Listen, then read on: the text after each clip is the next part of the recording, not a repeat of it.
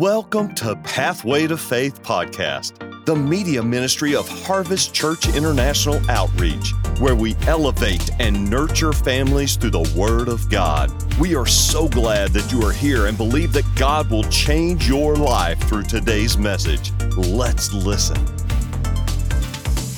Hallelujah. I pray that you'll be blessed by the overflow. Ooh, Jesus.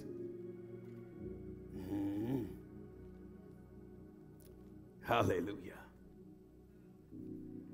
Well, we know in our previous lessons that uh, the world is trying to redefine what marriage and what family is. Pastor Johnson, it's not an accident that you're here today with your fiance. Get on the edge of your seat, both of you. Because if you do it right, it'll last a lifetime. And if you do it for the right reasons, no matter what attack comes, because they do come, you'll be able to weather it because you know your union is the Lord's doing and is marvelous in your eyes. And so we, we are clear on the fact that God is the architect, that God is the creator of family. God designed the family. Can you say amen? And in that design, in that architectural design, God placed all of the elements in the union that defines what a marriage is, that in turns evolves into a family. And the Bible says that God made Adam and he made Eve. So God, say God, God calls marriage between a man and a woman. There is no other definition for marriage biblically than a man, talk to me, and a woman. Would you go ahead and put up nugget number one, nugget number two, and nugget number three, and nugget number four, and I believe nugget number five? Ready? Read. You give authority over your life. Say it again. Whatever you submit to, you give it authority over your life. Say it again. Whatever you submit to. Now, now, husbands, when you submit yourself to your wife, wives, when you submit yourself to your husband, you give him the right to exercise authority in your life. You can no longer do your own thing. Number, number two, please. Nugget number two.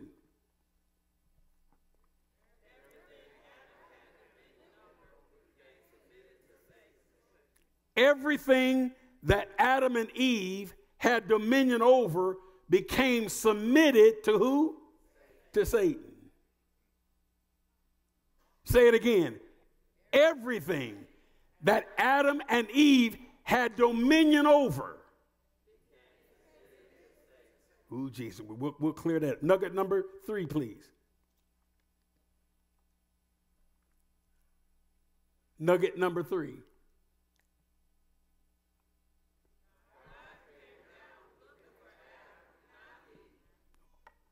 Ladies, say that a little louder. Brother, say that again. This is crucial. God didn't come up, He came down. And He came looking for Adam, not Evie. God came, talk to me.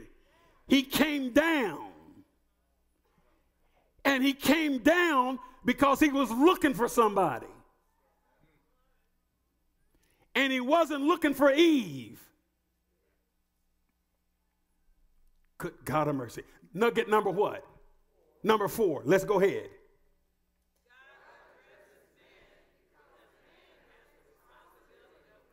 Come on, ladies. We just talked about the last service. We talked about being married to a covering or being married to a lid. God addressed man. Why? Because man has the responsibility of covering the wife and the family. Nugget number five.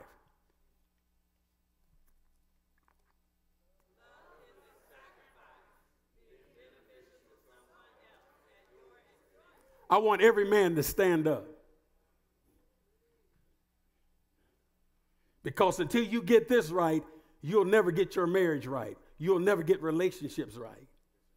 Men, men read, love is a sacrifice, being beneficial to someone else at your expense. And if you're not spending your money on her, you're out of position. And if you have another savings account that she doesn't know anything about, you're sneaky. And secrets divide you.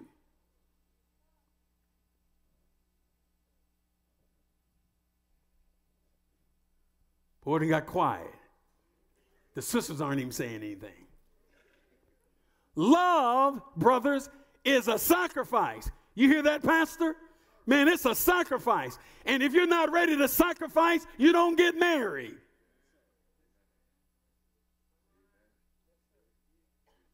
It's a sacrifice. If it's only one piece of bread, she gets it. If it's only enough money to buy one outfit, she gets it. If it's only enough money to buy one nice car, she drives it. Love is a sacrifice. Sacrifice. That means you have to give up something. That means you love her sacrificially. And she doesn't need your sacrifice when she's doing everything right.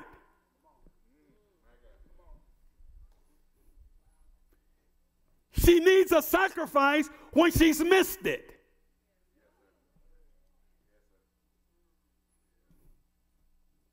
Just like Jesus Christ was the sacrifice for you. And he told you, husbands, he said, Love your wife like I've loved the church and sacrificed.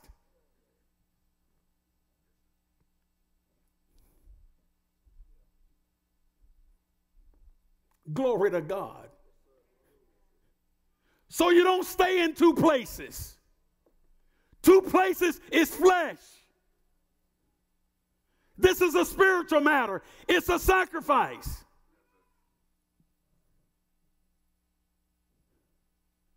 God commands you to love her sacrificially. And he told you to love her first before he ever spoke to Eve. Because she is a responder. And it's hard for her to respond to you correctly if you have lived in such a way where she can't trust you. Are you all listening to me? Please have a seat. can I say it, God?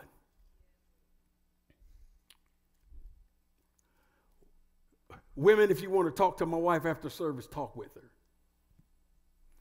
But women, by nature, are insecure.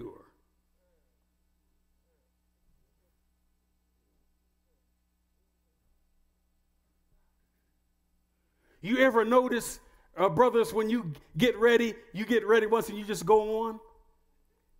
You ever notice your wife, she can spend several uh, minutes half an hour, an hour or so in the mirror getting ready. You get in the car and she look in the mirror again. You get to church, she's looking for a mirror in the hallway. And no matter how old she gets, she's always concerned. The, the reason she's that way, God made her that way. Because her security is supposed to come from you.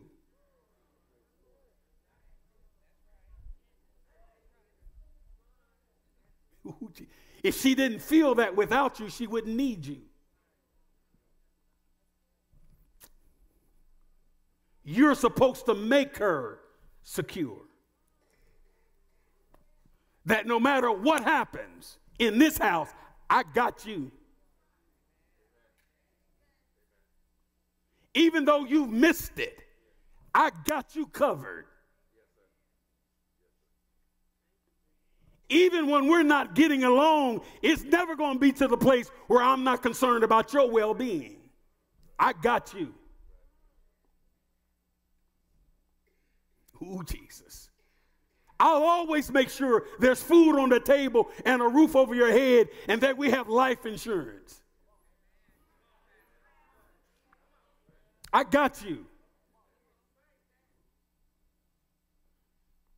Thank you for helping me pull the wagon. But if you decide you don't want to pull it, we're still going to make it because I got you. God is my security and I'm yours.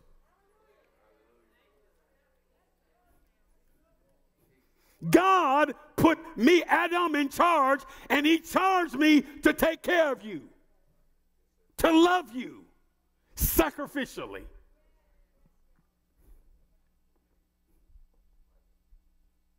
Who, Jesus? Hard to have marital problems when the man loves his wife sacrificially.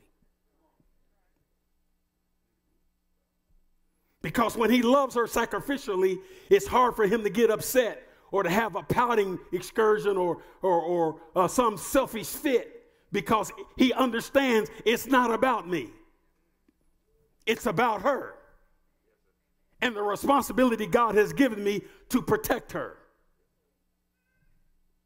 Who, Jesus? Glory to God. I have consecrated my eyes to where my eyes are only for you. So you don't have to ever get nervous of who come into the room.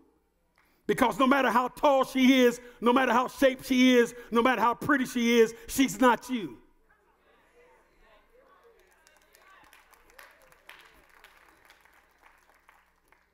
And I made a decision to love you.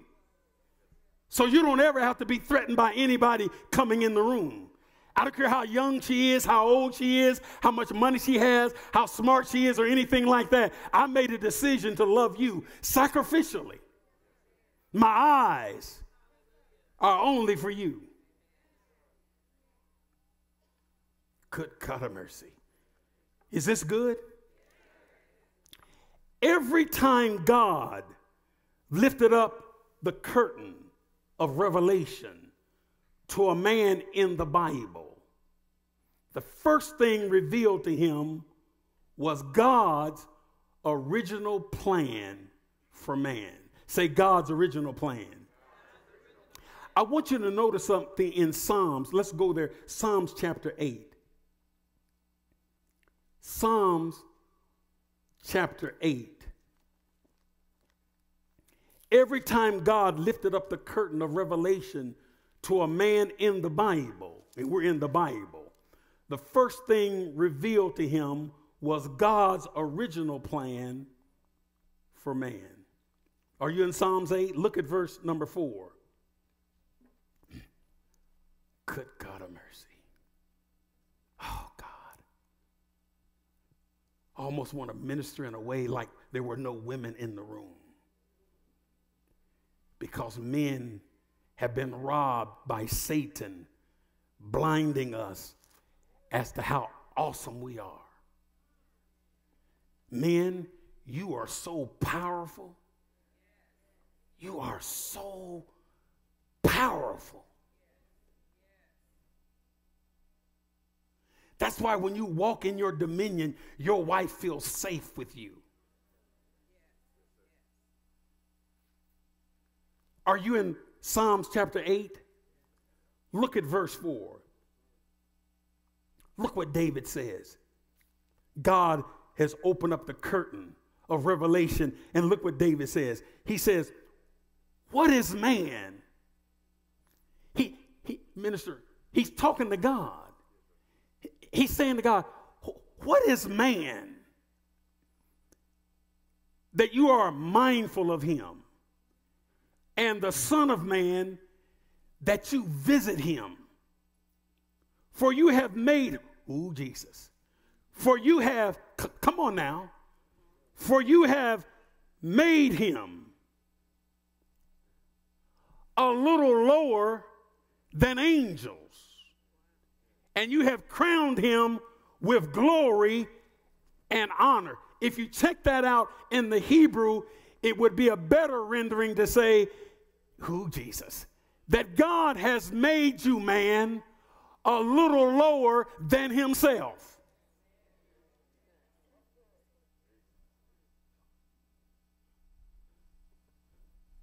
That God has made you a little lower, can you handle this? A little lower than deity. So that's why I couldn't come out of my prayer this morning to around four this morning. I got in bed around four something. I had to get up at six something because I was pondering this.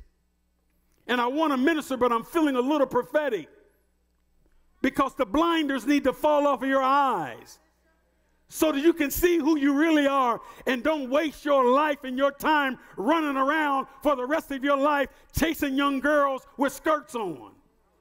You're more powerful than that.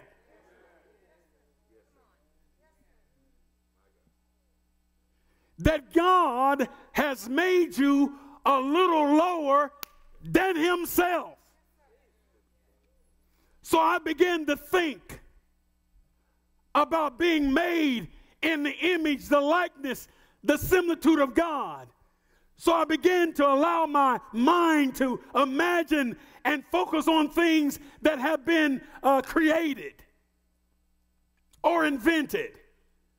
And I thought to myself, man, made a little lower than deity. He's not God, but he's been made like God. He's not God, but he's been made like God. So I began to look at the world and see how, how genius man is. That man can build a rocket, an instrument, and fly to the moon and build a suit that he can put on and walk on the moon and not die. Not long ago, you think it's long, but it's not long ago, that in America we were riding horses and buggies. And now you can get on a jet in the morning and have a late breakfast in Europe and have dinner in Africa in the same day. You can talk on the phone today and look at who you're talking to. I know you think it was long, but it wasn't long ago where you had to use a dial phone with a 150 feet cord on it. Because one phone had to have a cord that would reach into every room.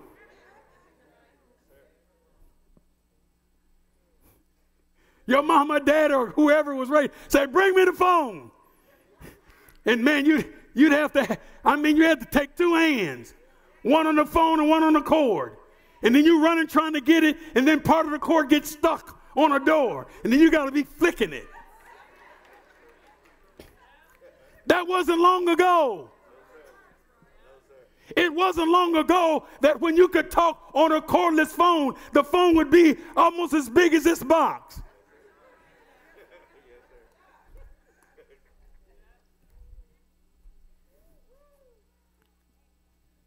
Now, the genius of man, who's been made in the image, the similitude, and the likeness of God. You can talk to anybody standing right here.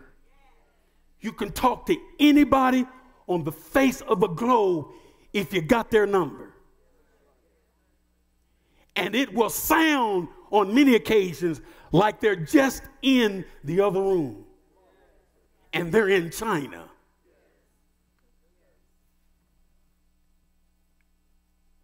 I would have thrown it to you, but my daddy didn't allow me to throw things. I mean, one time my daddy said, uh, Bring me that boy. And I went and got it.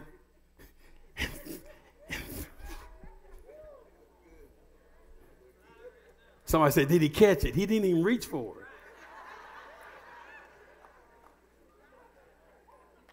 And when he didn't reach for it, I knew I was in trouble. And I went over there and got it. I said, I'm sorry, Dad. He said, Don't you ever throw anything in. If I ask you to throw it, don't you ever.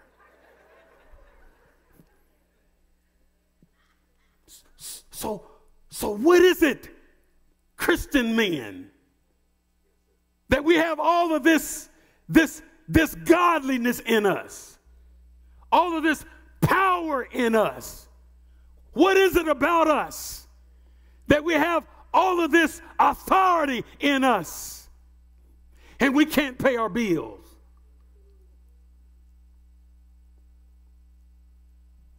We have all this power, we have all of this authority on the inside of us, and we don't even have life insurance for ourselves or our families.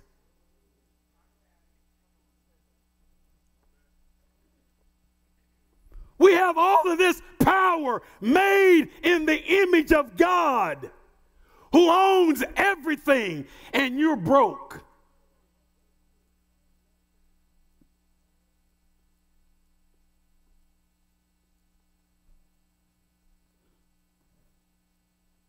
You have so much power that you can change anything in His name.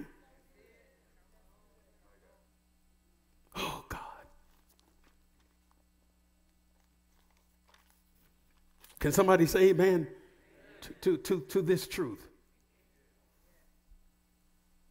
S- say this with me God is calling me. Come on, ladies, say it. God is calling me to a position of authority.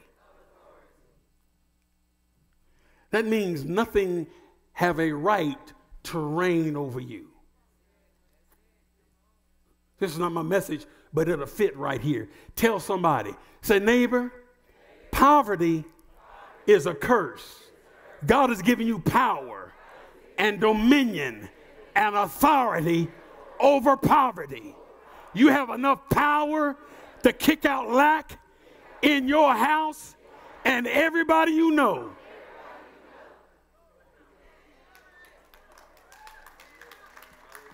Mm-hmm.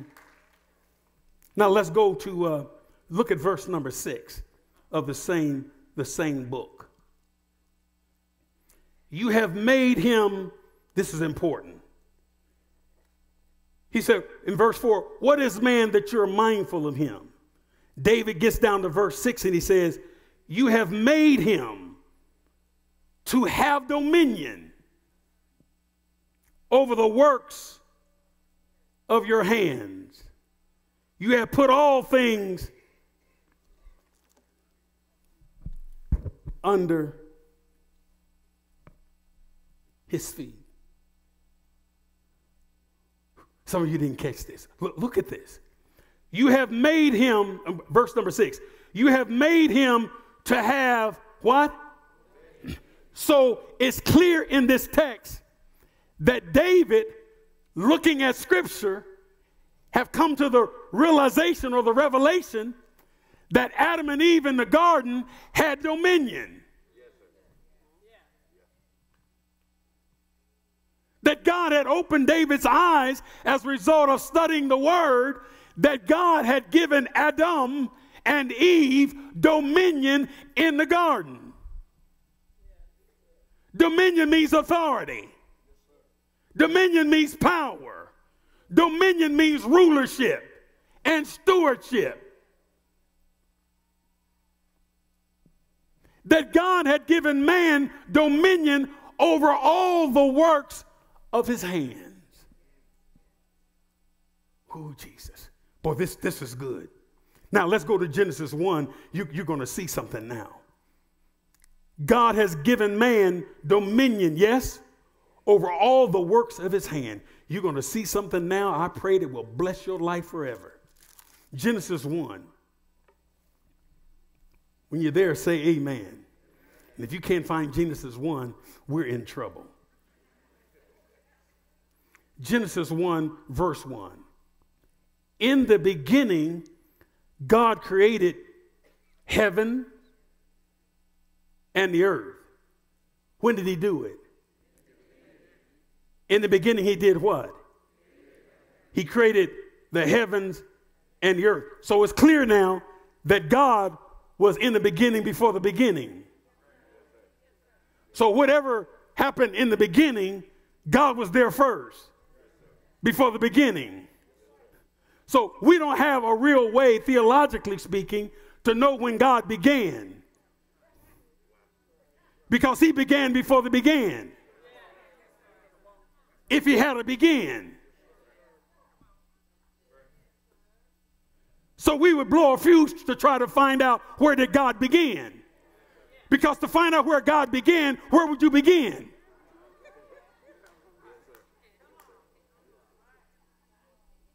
Where would you begin to find out where God began? But we see in this verse that in the beginning, God created the heavens and the earth. Here we go. The earth was without form and void, and darkness was on the face of the deep. And the Spirit of God was hovering over the face of the waters. Now, now there, there, notice here in this verse that there are three uh, situations here that violate the principles of the character of God. Number one, God is, with, is not without form. Number two, God is not void, He's not empty. And number three, God is not darkness. For God is light, there's no darkness in him at all. Good God of mercy. So, based upon this scripture and what David said in Psalms, there's an alien, an intruder that is in the garden. Before Adam and Eve, you better get this. There's an intruder in the garden before Adam and Eve were ever created.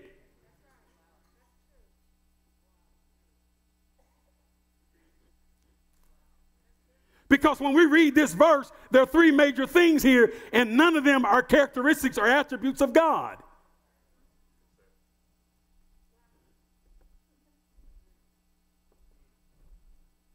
So there's something that has brought this presence.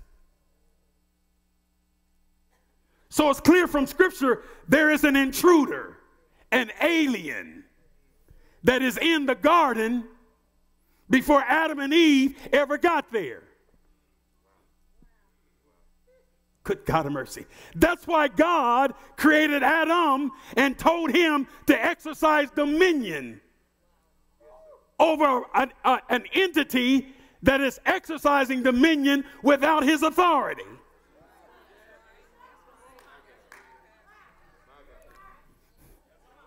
Come on now. So, no wonder Satan, good God of mercy, had access to Eve. Because he was there before she got there.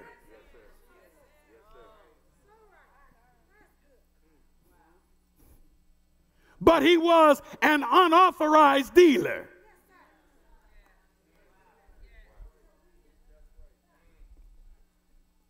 He was acting like the earth was his. But the Bible says that the earth is the Lord's and the fullness, preach to me somebody, and the fullness thereof. So the earth is not the devil's, and the earth is not Adam's, and the earth is not Eve's. The earth is the Lord's. It all belongs to him. And why are you broke? And why are you poor when your daddy owns everything. Unless you have been robbed, blinded, uninformed about who you really are in Christ Jesus. You think you're a Johnson. You think you're a Smith. You think you're a butler. You think you're a Jefferson or a Washington or a Halp. Those names I just mentioned have no authority in the earth. Satan is not afraid of that name or that family. But if you've been washed in the blood of Jesus, you've been born into the family of Almighty God. And in his family, you have power, you have authority, you have rulership.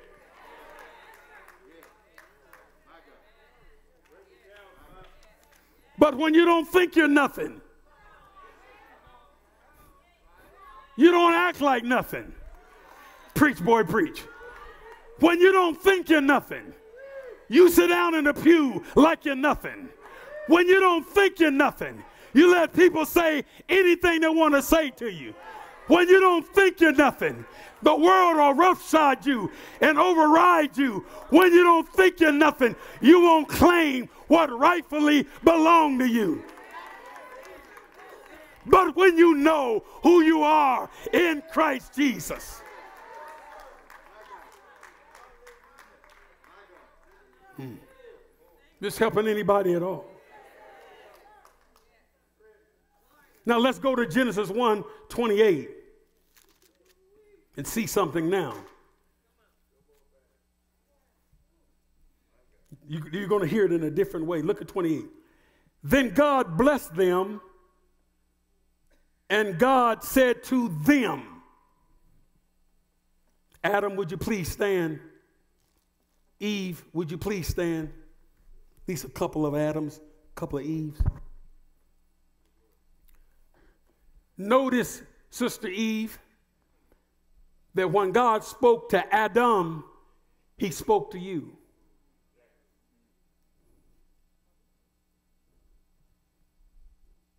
Are you in Genesis 1, verse 26? It's on the screen. Then God blessed them, and God said to them, Be. Put it back up. What did I say?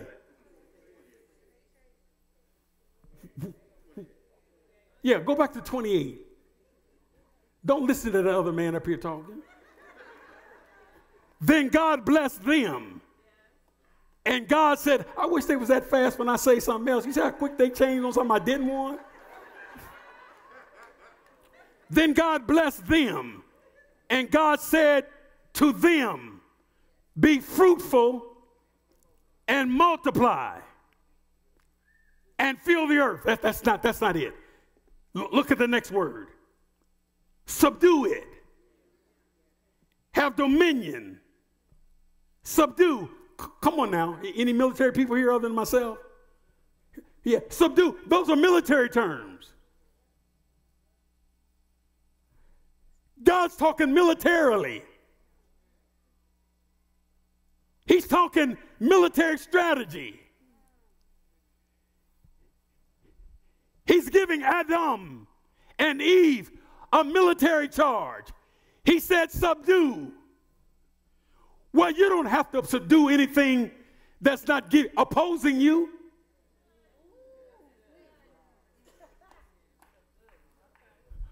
Why did I say subdue? Because God knew Lucifer was already there. Operating as an unauthorized dealer. But he said to Adam and Eve, But I've made you.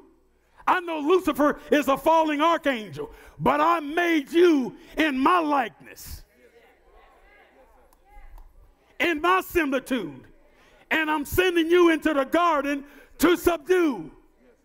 You don't have to subdue something unless there's something that will oppose you when you get there.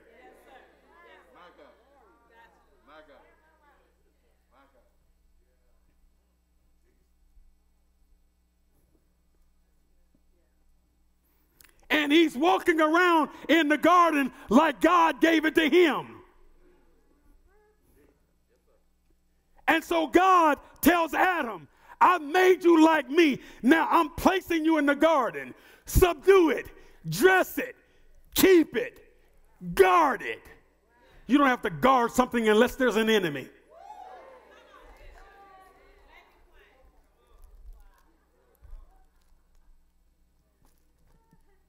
Please, please have a seat. Is this helping you at all? So if your marriage is not working, your marriage is under attack. And I know we have children here, so I have to be careful. But isn't it amazing how you can't keep your hands off each other when you're dating? Y'all scoot over. I'm just kidding.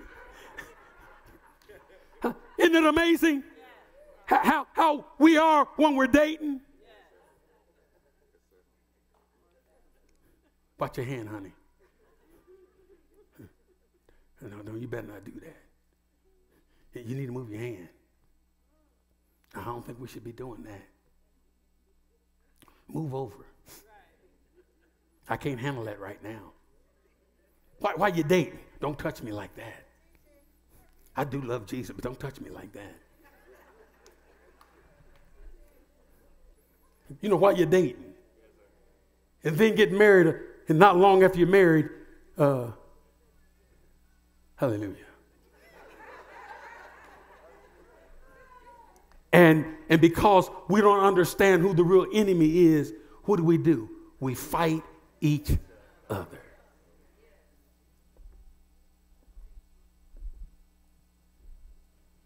And then after a while, if we allow the devil to get a real grip, we go to talking about leaving one another. Where you gonna go?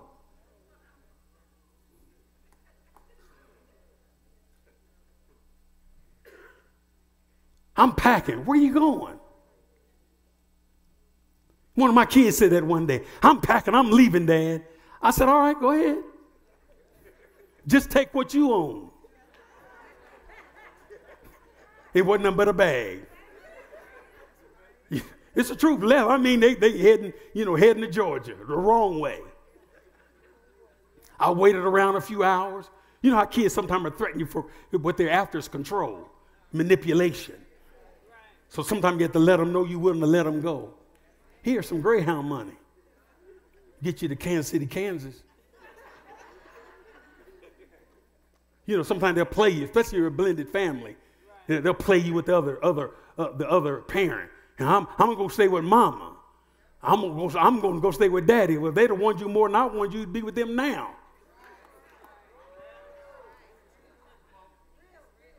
Because the kids always wind up with the parent who really want them. They ain't like that, but it's the truth. Who Jesus? Where was I, sweetheart?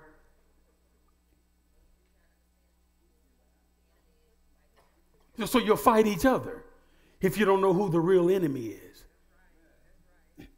You'll fight each other. So, how do we get from the marriage of, of, of throwing rice.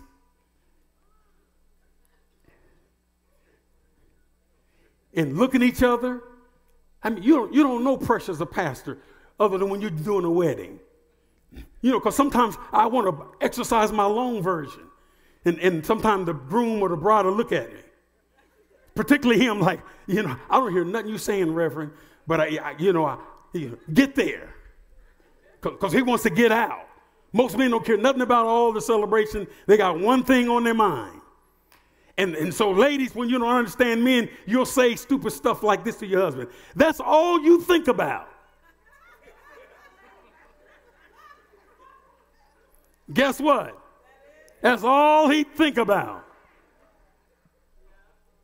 God made him that way.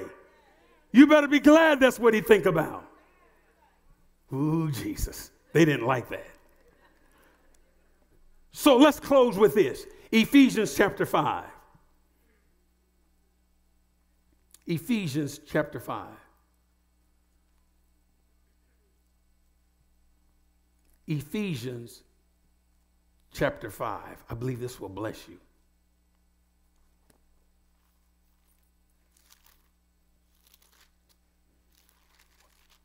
Ephesians chapter 5.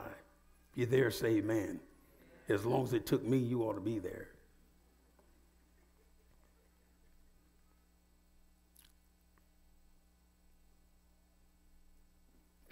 Stick your finger there and go to Romans chapter 5. Romans, just back up just, just a little. I, I think you need to see this because I made a point and I, I don't want somebody to go out in the parking lot and mis, uh, misrepresent what I said and take some things out of context. In Romans 5, look at verse 12. You there? Therefore, just as through one man's sin entered the world, and death through sin, and thus death spread to all men because all sinned. So sin entered into us because of Adam. Okay, okay, maybe this will help you. You're not a sinner because you sin. You sin because you're a sinner until you get born again. Are you listening to me? You're not a sinner because you sin. How many are saved? Have you ever missed it? That's a nice way of saying sin. Did that stop negate your salvation? Because sin doesn't make you a sinner. You sin because you are a sinner. That's how you know you're born again. Because the things you used to do that didn't bother you before you got saved, if you try to do it after you're born again, you come under conviction. You sitting on the edge of the bed crying. The person with think you're crazy. What's wrong with you? I just, this ain't right. What do you mean it's not right? We was doing it a few months ago, yeah, but I, I, you know, I confess I have given my life to Jesus, and uh, I was at that church on out there across the worlds of fun, and the man said, if you believe in your heart, confess with your mouth, the Lord. and I, I don't know. I said what he told me to do, but but something happened on the inside of me, and I know what we've been doing, but I ain't comfortable with this no more.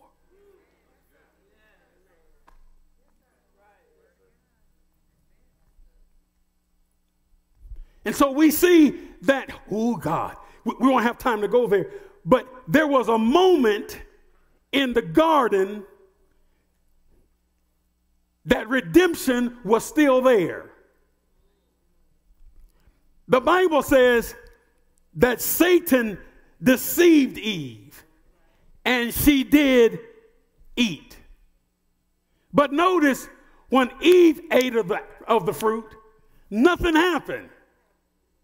The reason nothing happened is because for a moment, I don't know how long the moment was, but for a moment, redemption was still available. Because as long as Adam did not eat, he was her redeemer. Eve could be redeemed.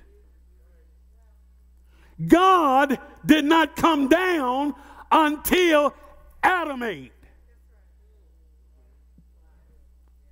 And notice when God came down to have a rendezvous with Adam, Eve is not even in the picture.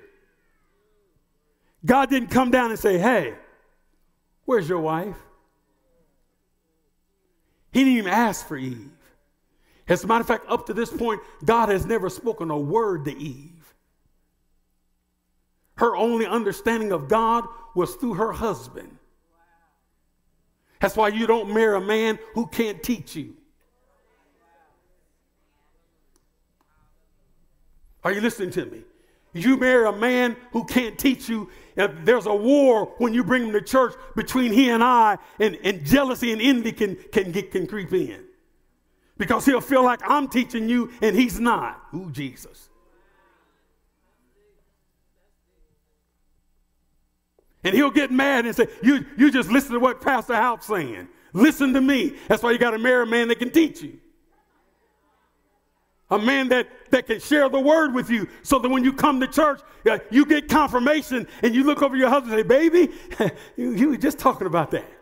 And he'll sit there real calm and collective and say, Yeah, baby, I, yeah, I, I did. The Lord was speaking to me.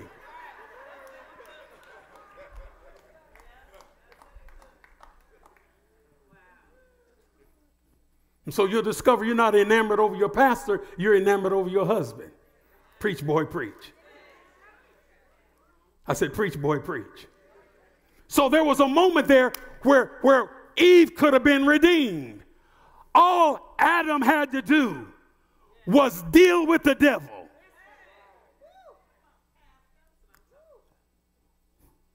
Because God had given him dominion and headship stewardship. So, a moment there in the garden, there was still hope of all humanity not falling. And God stayed his hand. God didn't move. Eve got his attention, but he didn't move because there was still hope. But when Adam ate, God had to move. And the Bible says he came down looking for Adam. And God confronted Adam and said, What have you done? And Adam changed from a covering to a lid.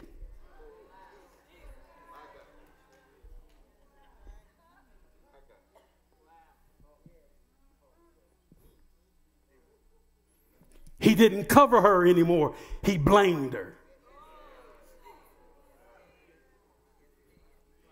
And he blamed God.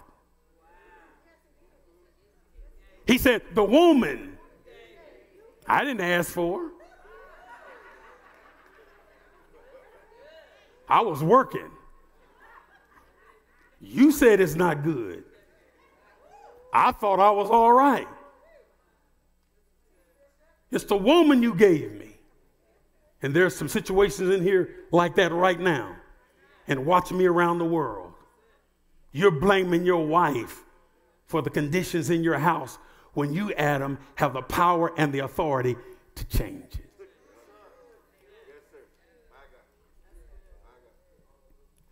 But you have to love her sacrificially. Because if you don't love her sacrificially, you want the marriage to crumble so you can make another choice. Let her go. It'll give me another opportunity to shoot the gun again.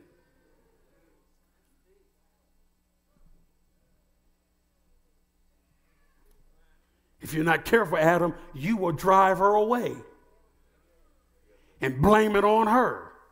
When in reality, you wanted her to go because you didn't love her sacrificially.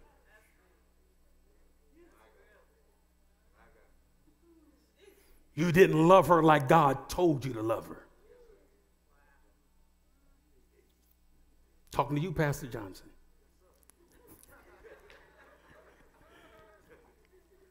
Let's close it out now. Ephesians 5.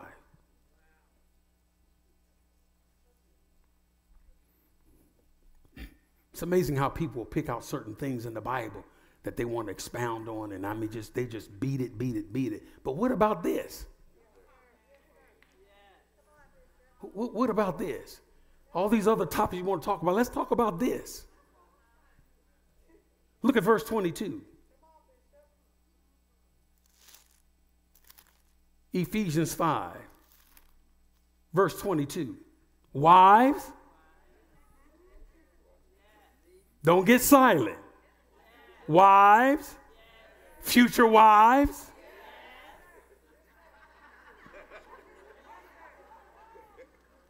Well, I like that. Wives, uh, future wives, 2023 wives coming. Yeah, there we go. You have what you say. Wives, submit to your own husband. Stop grinning in another man's face all the time. Go home and smile at your own husband.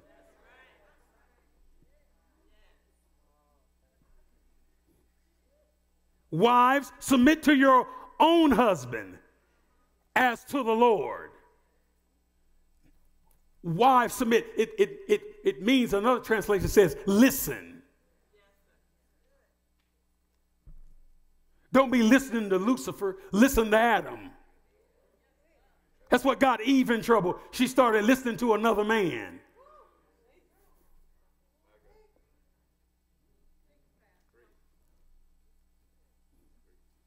And another man can't do anything but lie to you. Because another man is sent from Lucifer. He can't be sent from God. God never sends a woman to a man that's married. God never sends a man to a woman that's married. God never sends a woman to a man that's married. And their and their being nice is a trap. Let me come on this side and say it again. That woman on the job who appears to be more nicer than your spouse is a trap. She's not that nice. She's tricking you.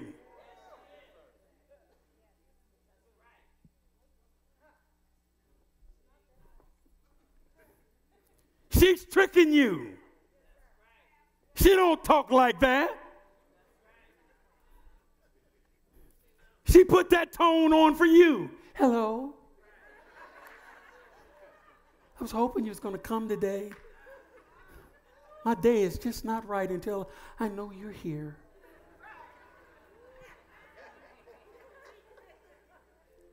Now you're laughing, but that can be a temptation when you just left the home. When your wife said, uh, well, "Before you come home, make sure you bring some broccoli and some nuts." You know we got a Daniel's fast.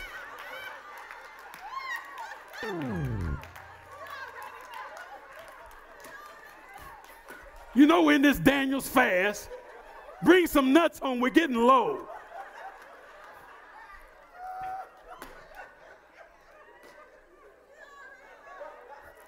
You know, and it's just day five. We're praying for Harvest Christian Schools. Mm-hmm. This, this, here, here we go. Let's close it out and, and, and connect with our last lesson, the last service, in the, in the, in the next verse. For the husband is the what? For the husband is what? No. A better rendering is the husband is the covering.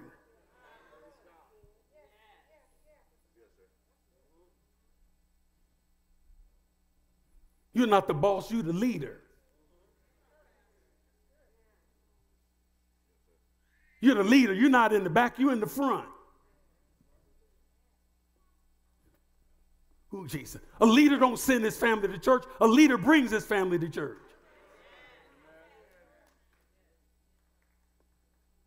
My kids growing up watching my wife go to church with them, and I'm at home waiting for a ball game. The devil is a lie. I'm the head of my house, and the devil needs to know it. That I know my position. My wife don't bring my kids to God. I bring my wife and my children to God.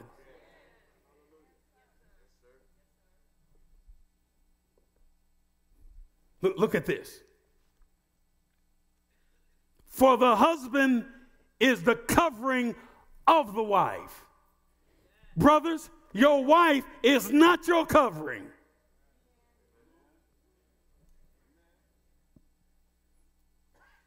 She's your helper.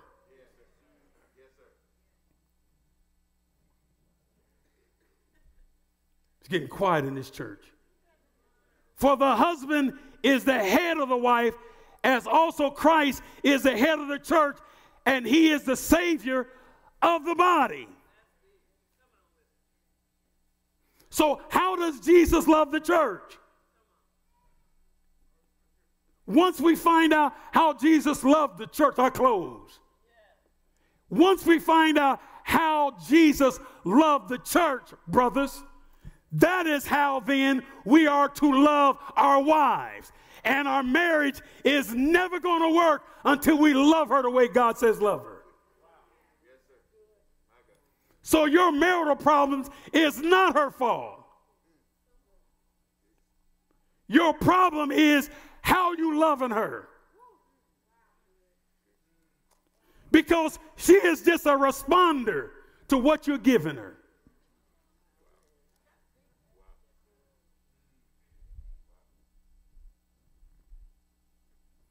And if you're married to a woman like I'm married to, if you don't put it out, you don't get nothing.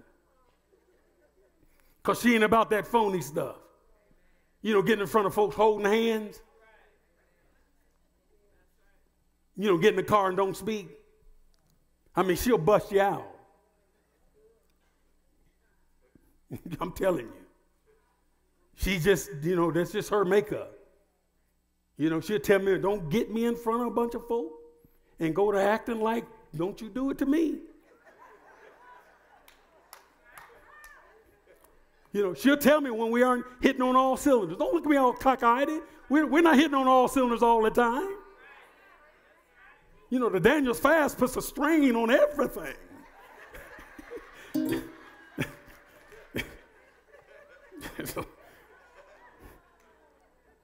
so, so how, how does Jesus love the church? Jesus loves the church, this is it, unconditionally. He loves the church when we're right.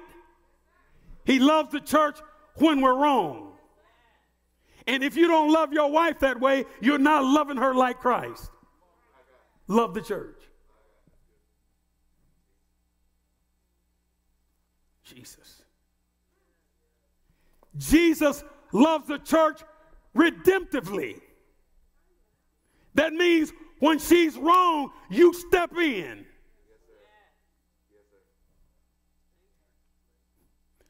So you become your wife's redeemer. When she makes a mistake, you fix it. While we were yet sinners, did he die? And some still don't love him.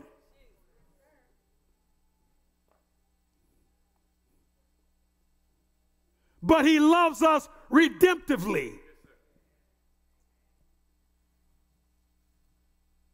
That means that even if you haven't done what I like for you to do, I will still be your provider. When I get upset, I don't cut back on what I'm doing.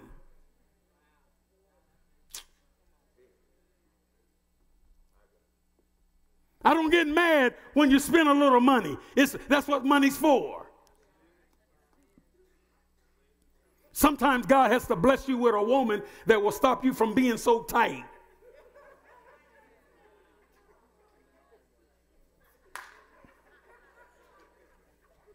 Just keep look, keep looking straight. Don't, don't, wives, don't grunt.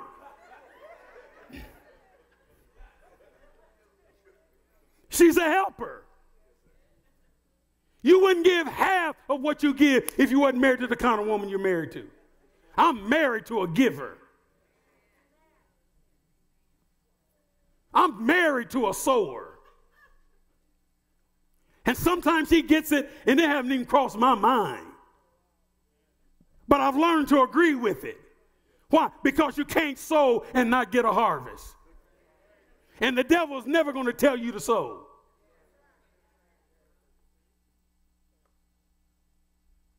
Who, Jesus?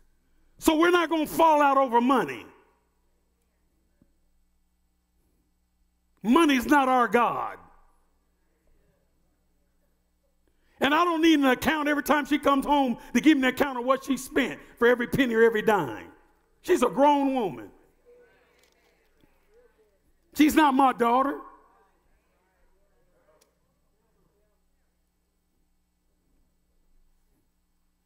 I don't need her asking me for pantyhose money.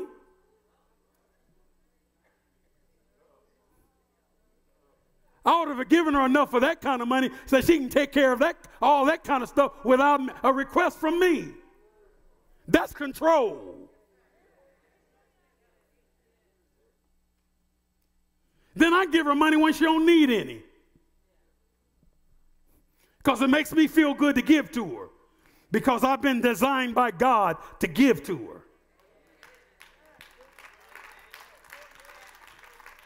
Physiologically, I've been made to give. I give her my seed and she incubates it and give me a child.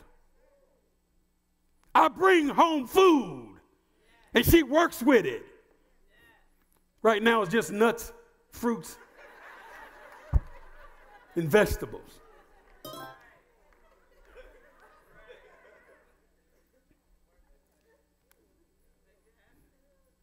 Glory to God. Much imagination you can add to it either. Just nuts, fruits, vegetables, water. Plenty of water. And then tell yourself you're full. So God loves the church unconditionally. He loves the church redemptively. And I'm going to leave with this Christ loves the church sacrificially. How much am I willing to sacrifice myself for her?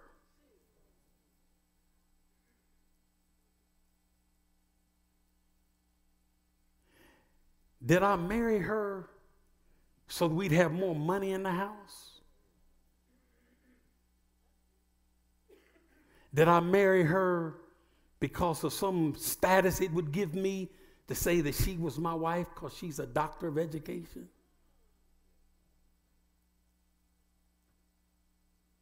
Did I marry her because she would help me to get what I want?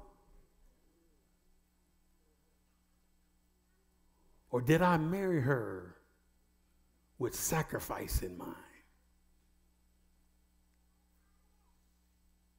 that when I find out what she desires, when I find out what she wants, am I willing to do every godly thing I can to make it happen?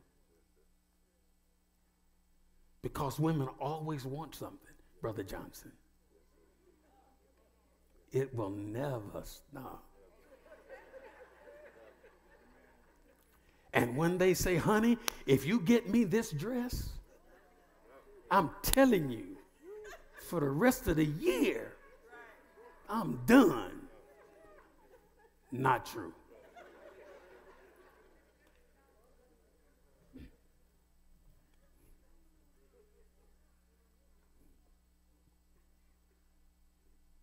Do I love her sacrificially?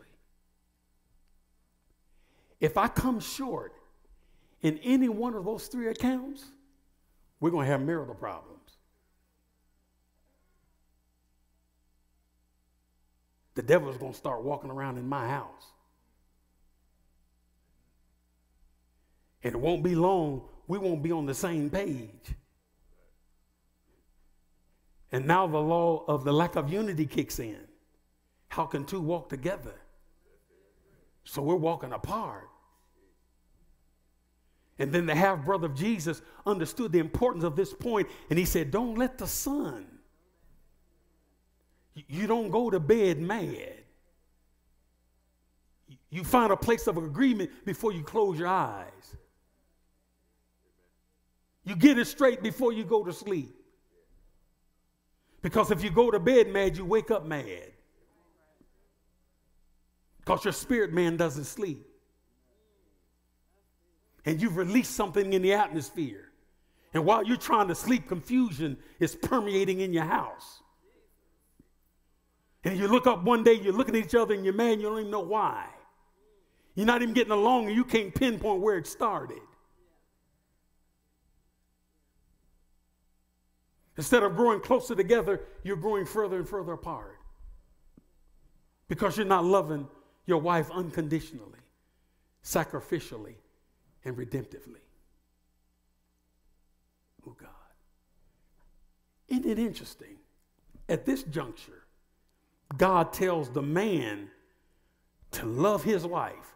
He didn't say that to Eve. He told her to listen, to submit, but he told Adam to love.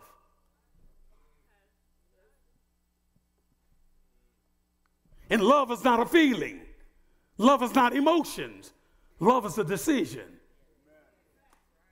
And when you're a real man of God, you can stand by the decision that you made.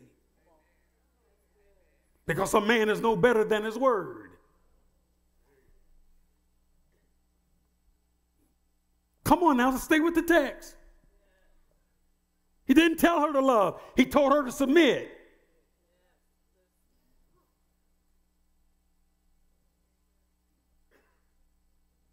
But he told Adam to love. And I believe one reason God had to tell Adam to love her is because prior to that, Adam was in love with his job.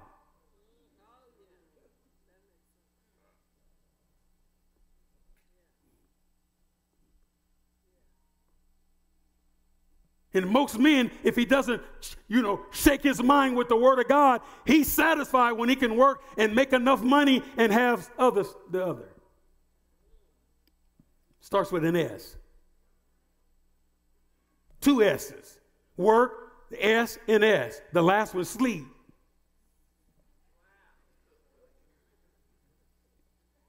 So God had to get his attention and said, Don't use her, love her. Don't want her only when you want S. Love her. Love her unconditionally. Love her redemptively. Love her sacrificially. And she'll give you all the S you want anytime you want it. You can wake her up in the middle of the night. She'll wake up.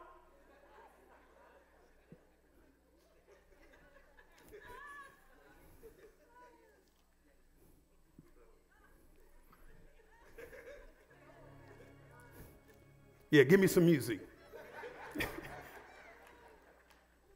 Remember this. We used to sing a song, Mother, when I was a little boy growing up in church. Understand it now. He looked beyond my faults. And he saw, come on, church. That's the way a husband is to respond to his wife. He looked beyond his wife's shortcomings and saw her need. And when you meet her needs, brother, she will do everything in her power to address yours. Oh, God. She cannot address yours until you address hers.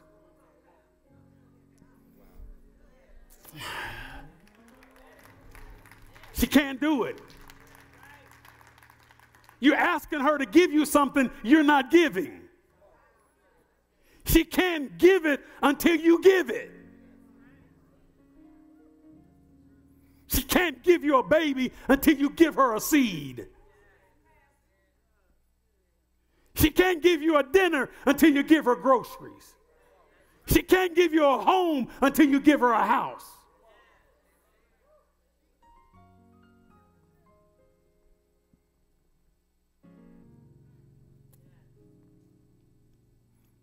And if you sow love into her, she will love you back. And I'm done.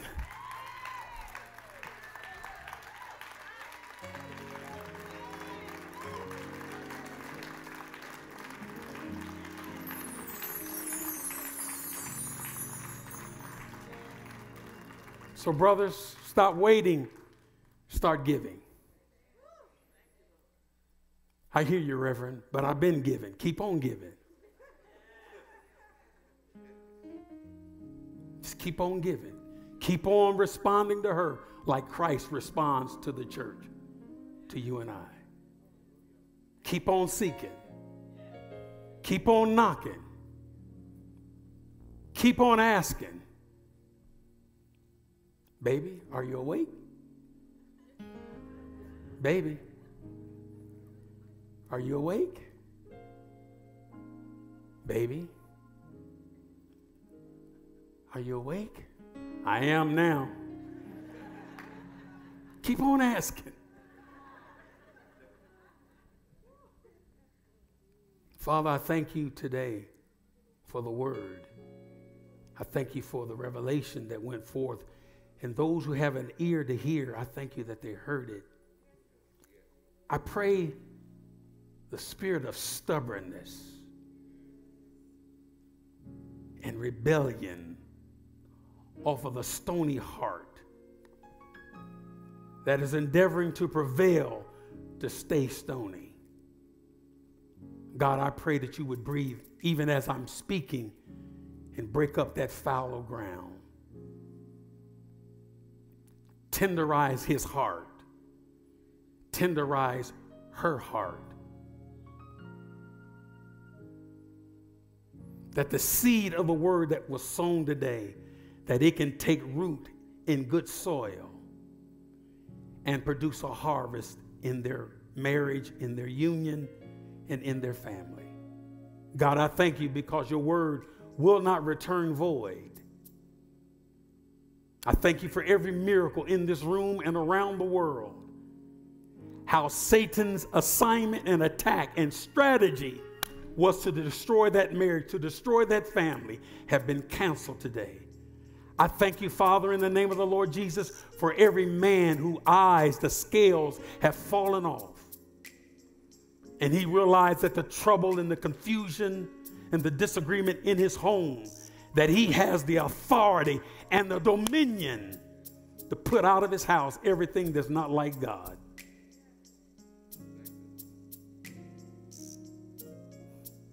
Brothers, come home. Come home to your wife. Come home to your family. We need you. Wives, come home. Come home to your husband. Leave that other man alone. Come home to your husband. Believe God to work it out because He will. Believe God to do the impossible because He will. Come home, my sister, to your family. To your family. Be with your family and watch God reward you just for your act of obedience. He that hath an ear, let him hear now what the Spirit of God is speaking to his people. In Jesus' name. Thank you for joining us. Special thanks to those of you who give generously and make this ministry outreach possible. Click the link in the description to give now or visit hcio.org slash podcast for more information. Be sure to subscribe and share this podcast with your friends. Even tag us on social media at Harvest Church KC. Thanks again for listening